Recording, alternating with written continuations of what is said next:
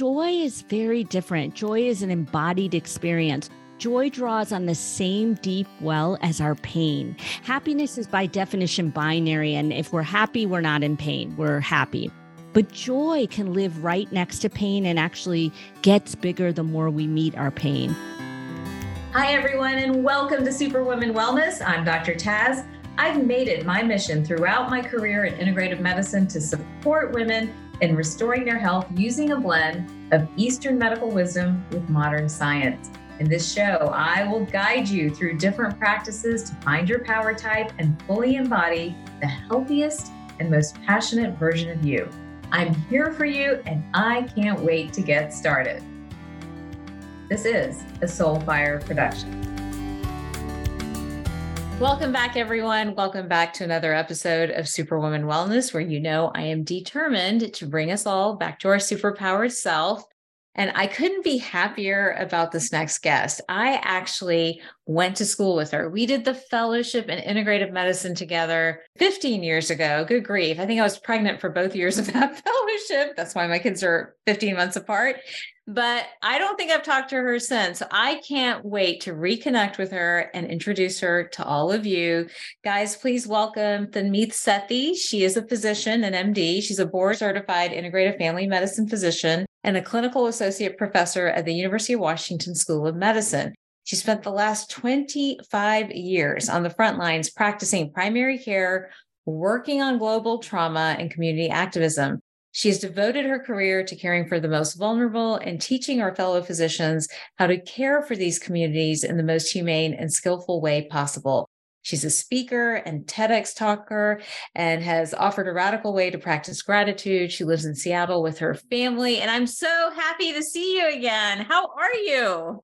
Oh my gosh. I'm thrilled to be talking to you. It's been way too long. It's and too this long. is so exciting. I also think it's just a monumental sort of moment to note that, you know, two South Asian women in medicine really trying to blaze trails that were not shown to us. And so I just want to sort of honor that right now. It just came to me. And I think that's a big deal.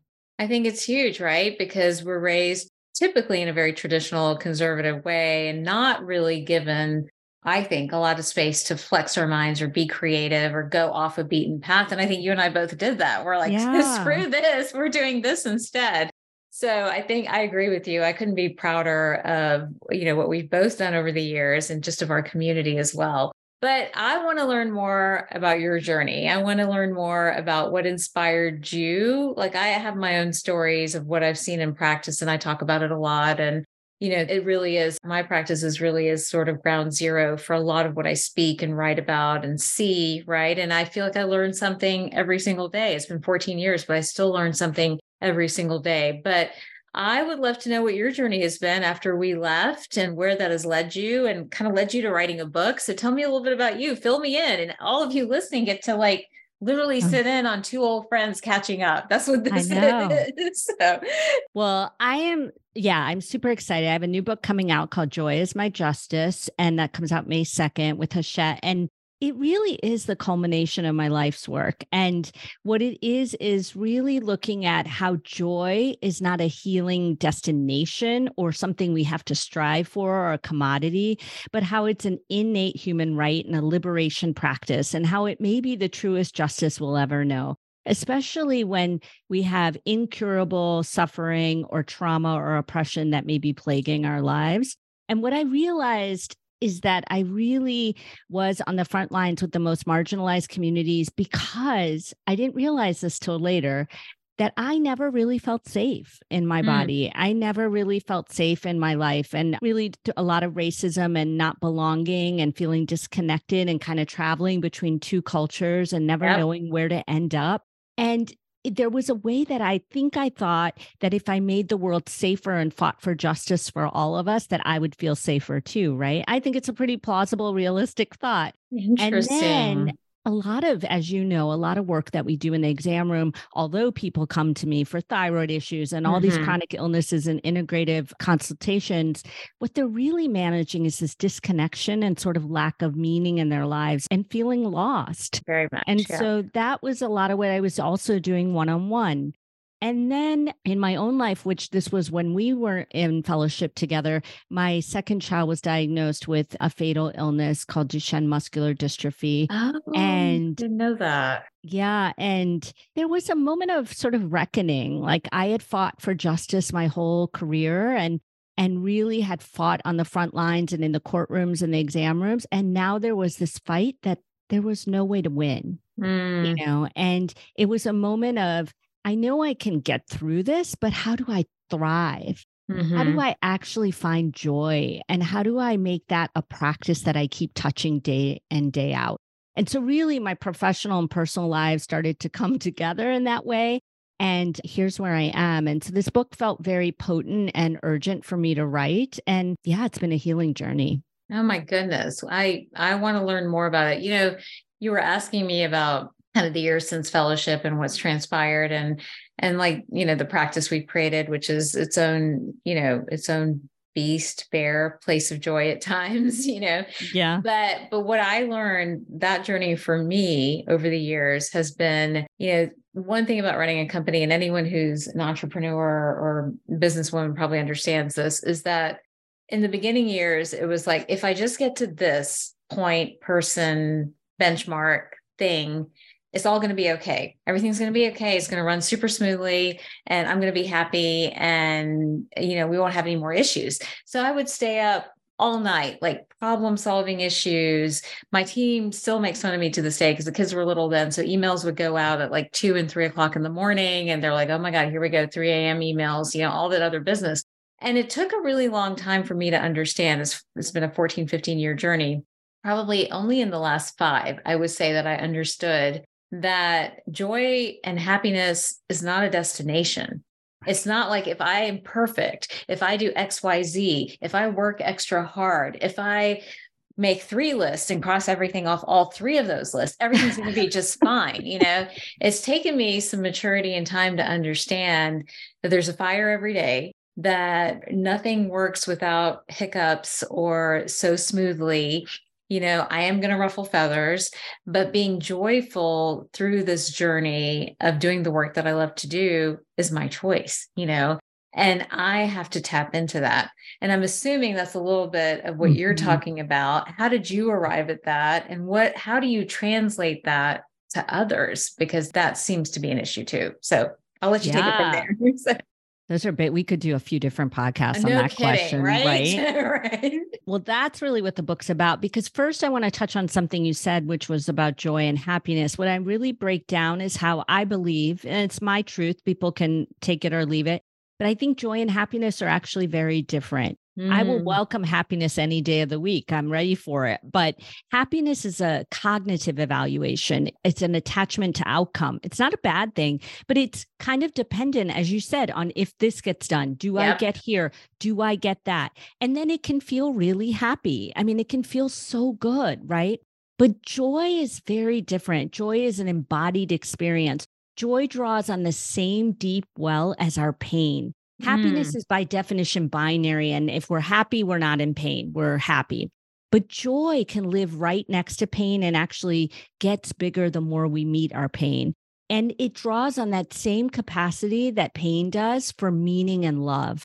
And there's a way that when we learn how to step into our body and tap into joy, that we understand not only is it not a destination, but it's a way to hold all the hard.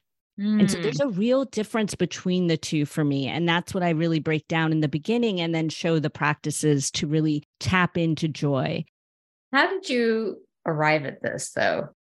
like you're working with people in the exam room, you're an activist. So, how are you? What are you seeing that brought you to this sort of point? Yeah. Well, I mean, it, it wasn't instantaneous, right? It's a process. And so, what it really was is this ongoing life process of realizing that life seems really unfair most of the time. Let's face it. Okay. It just feels like we're not, I mean, it, from little things like being stuck in traffic to, you know, my son's diagnosis or people getting a cancer diagnosis or whatever it be, poverty, we could go on and on. And it feels really unfair. And so it can start to feel like the world is against you, that justice can never be had.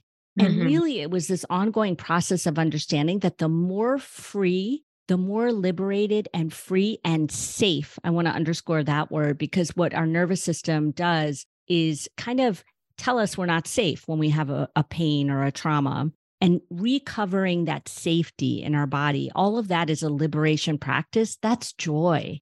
And mm. I started to realize that actually I was the only one who could give myself that. Mm. That wasn't going to come from the world. In fact, in a way, the older we get, the more it seems like it keeps getting unfair because things start, you know, accumulating. But it's really that joy became this understanding for me that nobody had to give it to me or show it to me. It was my human right to find it. And some of it was in these ways, you know, we're in this uh, world of integrative medicine. People, yep. you know, meditate, think well, all this stuff and you know I, I do all of that but i tried all of that that wasn't actually getting me fully to joy and so i had to figure out how to deepen that into my body and understand that it wasn't about me thinking positive i actually don't believe that that's all of it and i don't think you can think yourself positively out of suffering and mm-hmm. poverty and oppression but it was about understanding that i don't deserve this pain none of my patients deserve their pain but we all deserve to have joy right alongside it and it became this liberation practice. Oh, I love it. I'm getting chills as you're saying that. But how I'm thinking about the patient, I'm thinking about me. How do we get there? How do we access that? How do we, you know, I think we've all been in that position of like, okay, I'm going to manifest, I'm going to have a positive mindset. I'm yeah. putting affirmations up on the mirror, you know, like I'm beautiful, I'm smart, I'm this, I'm that, I have everything I need. I have my gratitude prayers, gratitude journals. But how do we undo generations of negative wiring, right? Of like past traumas, all that other stuff. How do you undo that kind of comfort zone that the brain wants to go to to feel safe and to feel protected and to put their guard up and make sure nothing bad's going to happen? How do we undo all of that? Yeah. Well, that's a whole book. But well, you've got um, five minutes now. Yeah. just kidding. But I think first I want to underscore I think it's different for everyone. Right. And so what I do in this book is really show you a roadmap that then you mold to yourself. Okay. I don't think that everybody uses the same exact tools.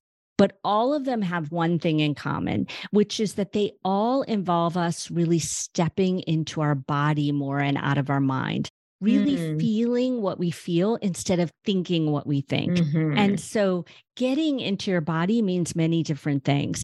What happens when we meet our pain in our body and really get in there? I'm going to give you a practical example in a second because I know it's hard to understand when there's so many ways. But what happens is we actually stimulate neurochemicals. We stimulate our biochemistry and our physiology to tell our fear centers to dampen down that we're safe, we're okay we re engage our prefrontal cortex and actually give ourselves clarity. Our parts of our prefrontal cortex that actually are able to assign meaning to our pain get activated. So we actually start empowering our body to translate what's happening in our lives.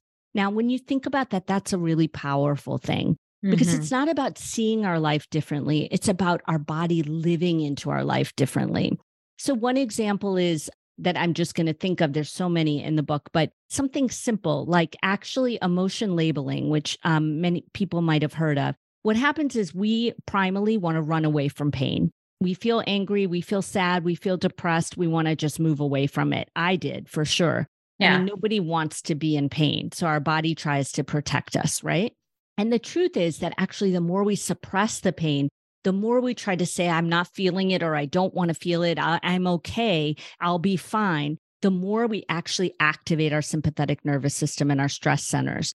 And so the more we can even even do simple things like if you're feeling angry and it's the middle of your workday and you can't express all of it because we can't all just process every emotion right. every day all day. Right. You might just note it, anger, anger.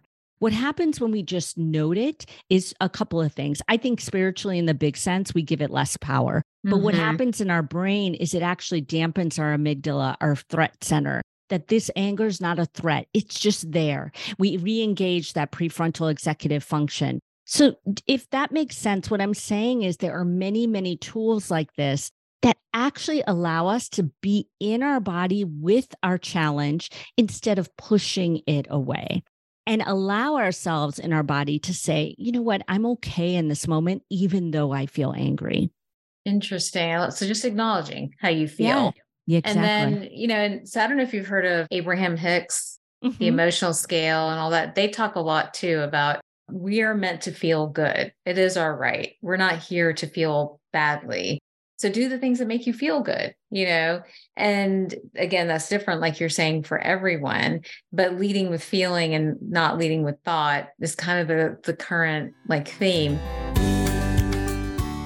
Hi, it's Dr. Taz here. All right, let's be real. We're going to be honest for a second. It's all about the hair, right? At least that's what I was told by my mother and my mother in law when I was losing my hair rapidly. Look, hair loss is real, it's an epidemic. So many women are suffering from it today, and it can knock out your self esteem in about five seconds. I've been there getting dressed with the lights off, not wanting to go out, even when I was only in my 20s. Lush Locks is my formula in my product line, the East West Way which really addresses hair loss by merging together Eastern and Western medicine, true to the East West Way philosophy. In Lush Locks, there are methylated B vitamins, magnesium, iron, all of which has been shown to promote healthy hair. But the key is that this particular patented formula also contains the Ayurvedic herbs amla, which have been shown to help regrow hair, improve blood flow to the scalp, and the Chinese herb fo-ti, which has been used for centuries in Chinese medicine for hair regeneration and hair regrowth. By putting all of these together with additional micronutrients, Lush Locks is the one supplement I can't live without. In fact, I would take it with me if I was stranded on an island. It works beautifully to help regenerate and regrow hair and prevent further hair loss. I encourage all of you to give Lush Locks a try. In fact, just this month, if you go to theeastwestway.com, type in the code SWW30, you'll get 30% off your purchase of Lush Locks. That includes the supplement along with the shampoo and conditioner that's also a part of my hair loss line. Look, hair loss is real. It impacts us all. It doesn't have to be that way. Try out Lush Locks, use your code, and don't forget if you rate and review any episode of the podcast and email me at hello at drtaz.com, I'll send you a free bottle of Lush Locks or Boost. You get to choose. Just make sure you email me and we'll take it from there. What do you feel like folks could do maybe on a daily basis to tap into feeling? Acknowledging emotions is one. What is another tool that you would potentially recommend? One big one is breath, honestly. Mm. It's so mm. simple. But breath, as you know very well, and I've heard you talk about just activating your parasympathetic nervous system and really giving your vagus nerve and your body, your nervous system sends more information to your brain than vice versa, right? So right. giving your brain the sense that I'm okay, I'm safe. But I think there's more to breath than just that. It's saying to yourself, I can start over any moment. It's saying to yourself, I'm here to create space for what I am receiving. You know, it's why I tell patients all the time let's take a breath for a moment to just receive what you just said so that I can receive it, so that we can just note what's most potent right now for us to take care of. You know, the breath is so simple, but so powerful. Self compassion practice. You know, I mean, I could go on and on, but these things actually get us back into our body and acknowledge our humanity mm. and acknowledge the fact that we are supposed to have challenging emotions that is not a failing of ourselves. That is not a we are not tough enough or strong enough. That is what we are supposed to feel. And when we do feel them, they are potent messengers from our body. We are sad because we love. We are angry because we care. You know, all of that. So it's not that you need to note all of those into positive things right away. In fact, I don't believe in that. But noting the challenging things as positive things is another whole level, right? Yeah. So when I'm really sad, I mean, I'm really sad and I cry and I scream and I'm upset and I feel like I've been wronged. And now, because I have such a strong joy practice, I also know I can feel it in my body, but this will expand me into another place that I need to go. Maybe not today, but I'll get there. That's so, so wise and so telling you know, you have a micro picture of the exam room and personal stories and stuff like that, right? But you also have a macro picture. How do you feel like the inability to tap in and to understand that joy is kind of our right, feeling good is a right, one that we have to claim? How does that play into like the mental health crisis? the addiction crisis, homelessness, some of these bigger picture issues that we're facing as a country and as a civilization today. What's happening there? Yeah. Well, for I again another five podcasts. Right? no, they're such good questions. I love they're, your opinion. I want to know what you have to say. I would say one thing that I see in the micro and the macro is that there's a big stigma around the sense that if you don't feel better yet, there must be something wrong, something mm-hmm. you're not doing you're not moving your body enough. You're not meditating. You're not accepting what you have in abundance. I mean, I could go on and on, yeah, right? Yeah. And and just if we could note that there are real life problems yeah. and that we are all doing our best but when we actually impose on another person the resilience that we think they need to have rather than understanding that their resilience is getting up every day and doing this dang thing again then you know we're imposing a system on them that is also oppressive. So mm-hmm. now they're fighting the mental health issues that they have and they're fighting the oppression of society that tells them they need to be over it. Yeah. Well how do we help them though? Whether you're in a family dynamic or you're in a community dynamic right? How do you help the person who's struggling? How do you help the person who's angry all the time? How do you help the person who's sad all the time? How do you help the person who is you know oblivious all the time. How do you tap in? Because many of the folks listening on the show were mothers, right? Or yeah. were sisters, or were wives, or were, you know, cousins, but we usually take care of somebody. I can guarantee you every single person listening is taking care of at least five people, probably yeah. more, right? Yeah. So, and I've done that arc too, having teenagers, the 14 and 15 year old, and I've been married now for almost 19 years, right?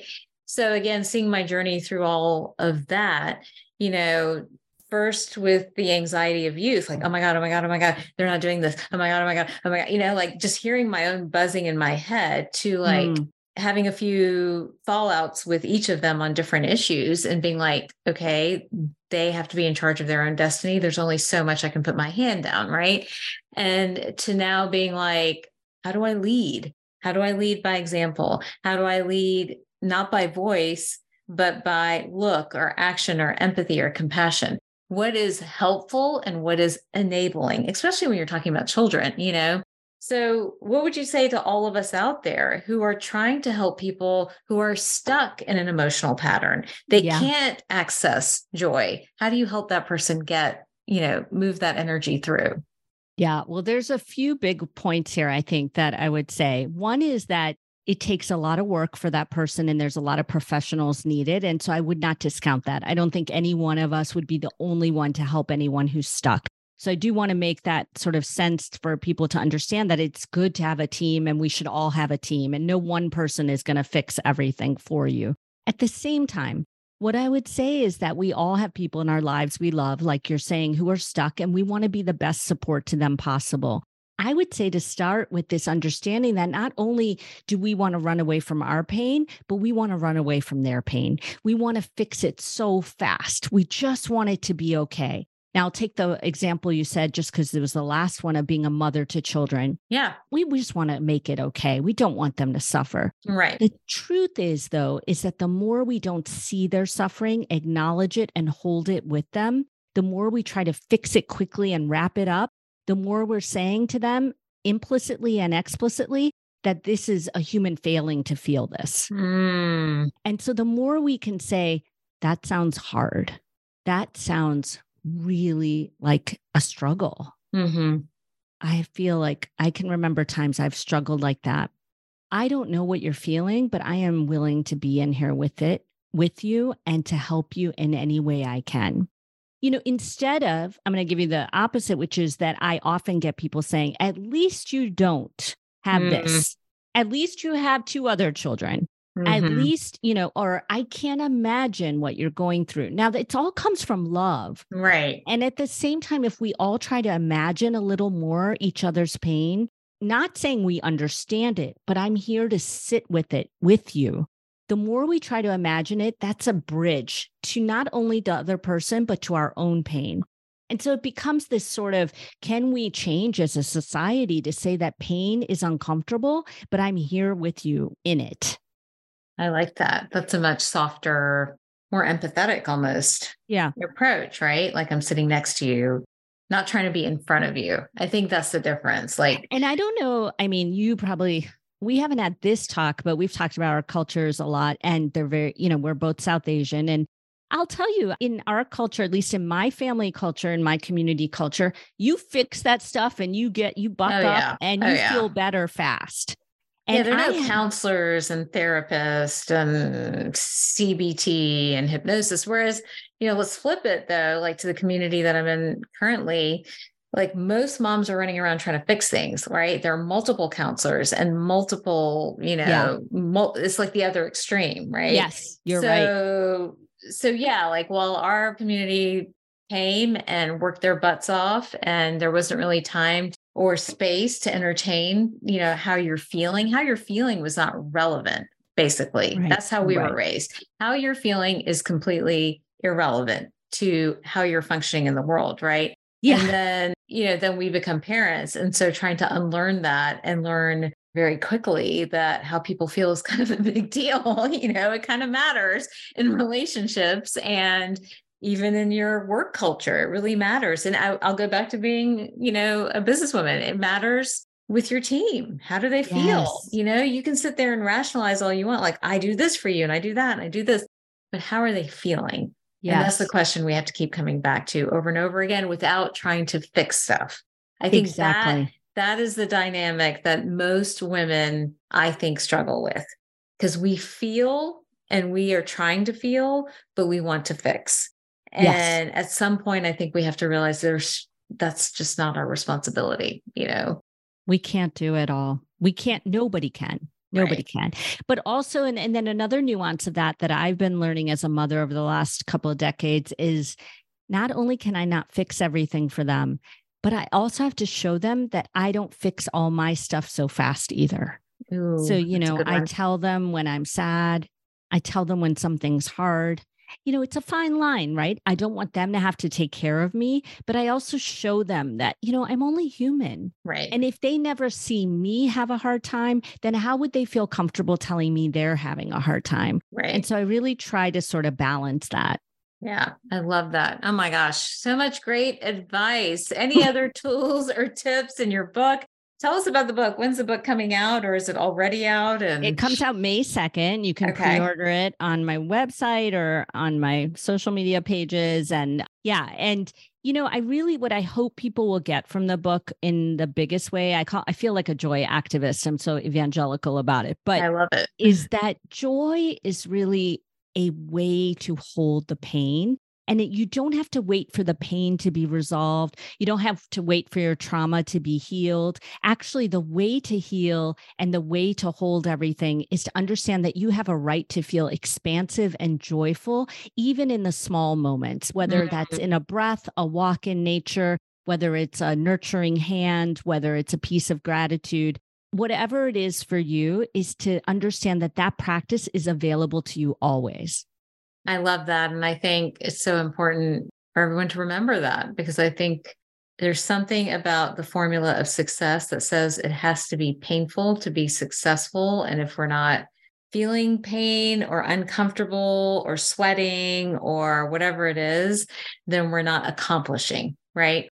And I think that's what's been handed down, especially to us, probably to many people in particular, but I think that's the the wiring that has to be undone. So, yes, oh my goodness, this is so great. How do people find you? What, give us your website. Yeah. Um, so um, everything is my full name, Tanmeet Sethi MD. So my URL is tanmeetsethimd.com. All my social handles are Tanmeet MD. So they can find me there. Yeah. Perfect. I'm going to spell it for you guys just to make sure. It's I figured you would. It's T A N M E E T S E T H I M D. Yes. Oh my gosh. So good to see you again. I'm sending so you a big great. hug over Thank you. the airwaves Same. here. Um, and I hope to see you in person soon. And for everyone else watching and listening to us, I hope you enjoyed this episode of Superwoman Wellness. And our charge to you is to tap into your joy and I will see you guys next time.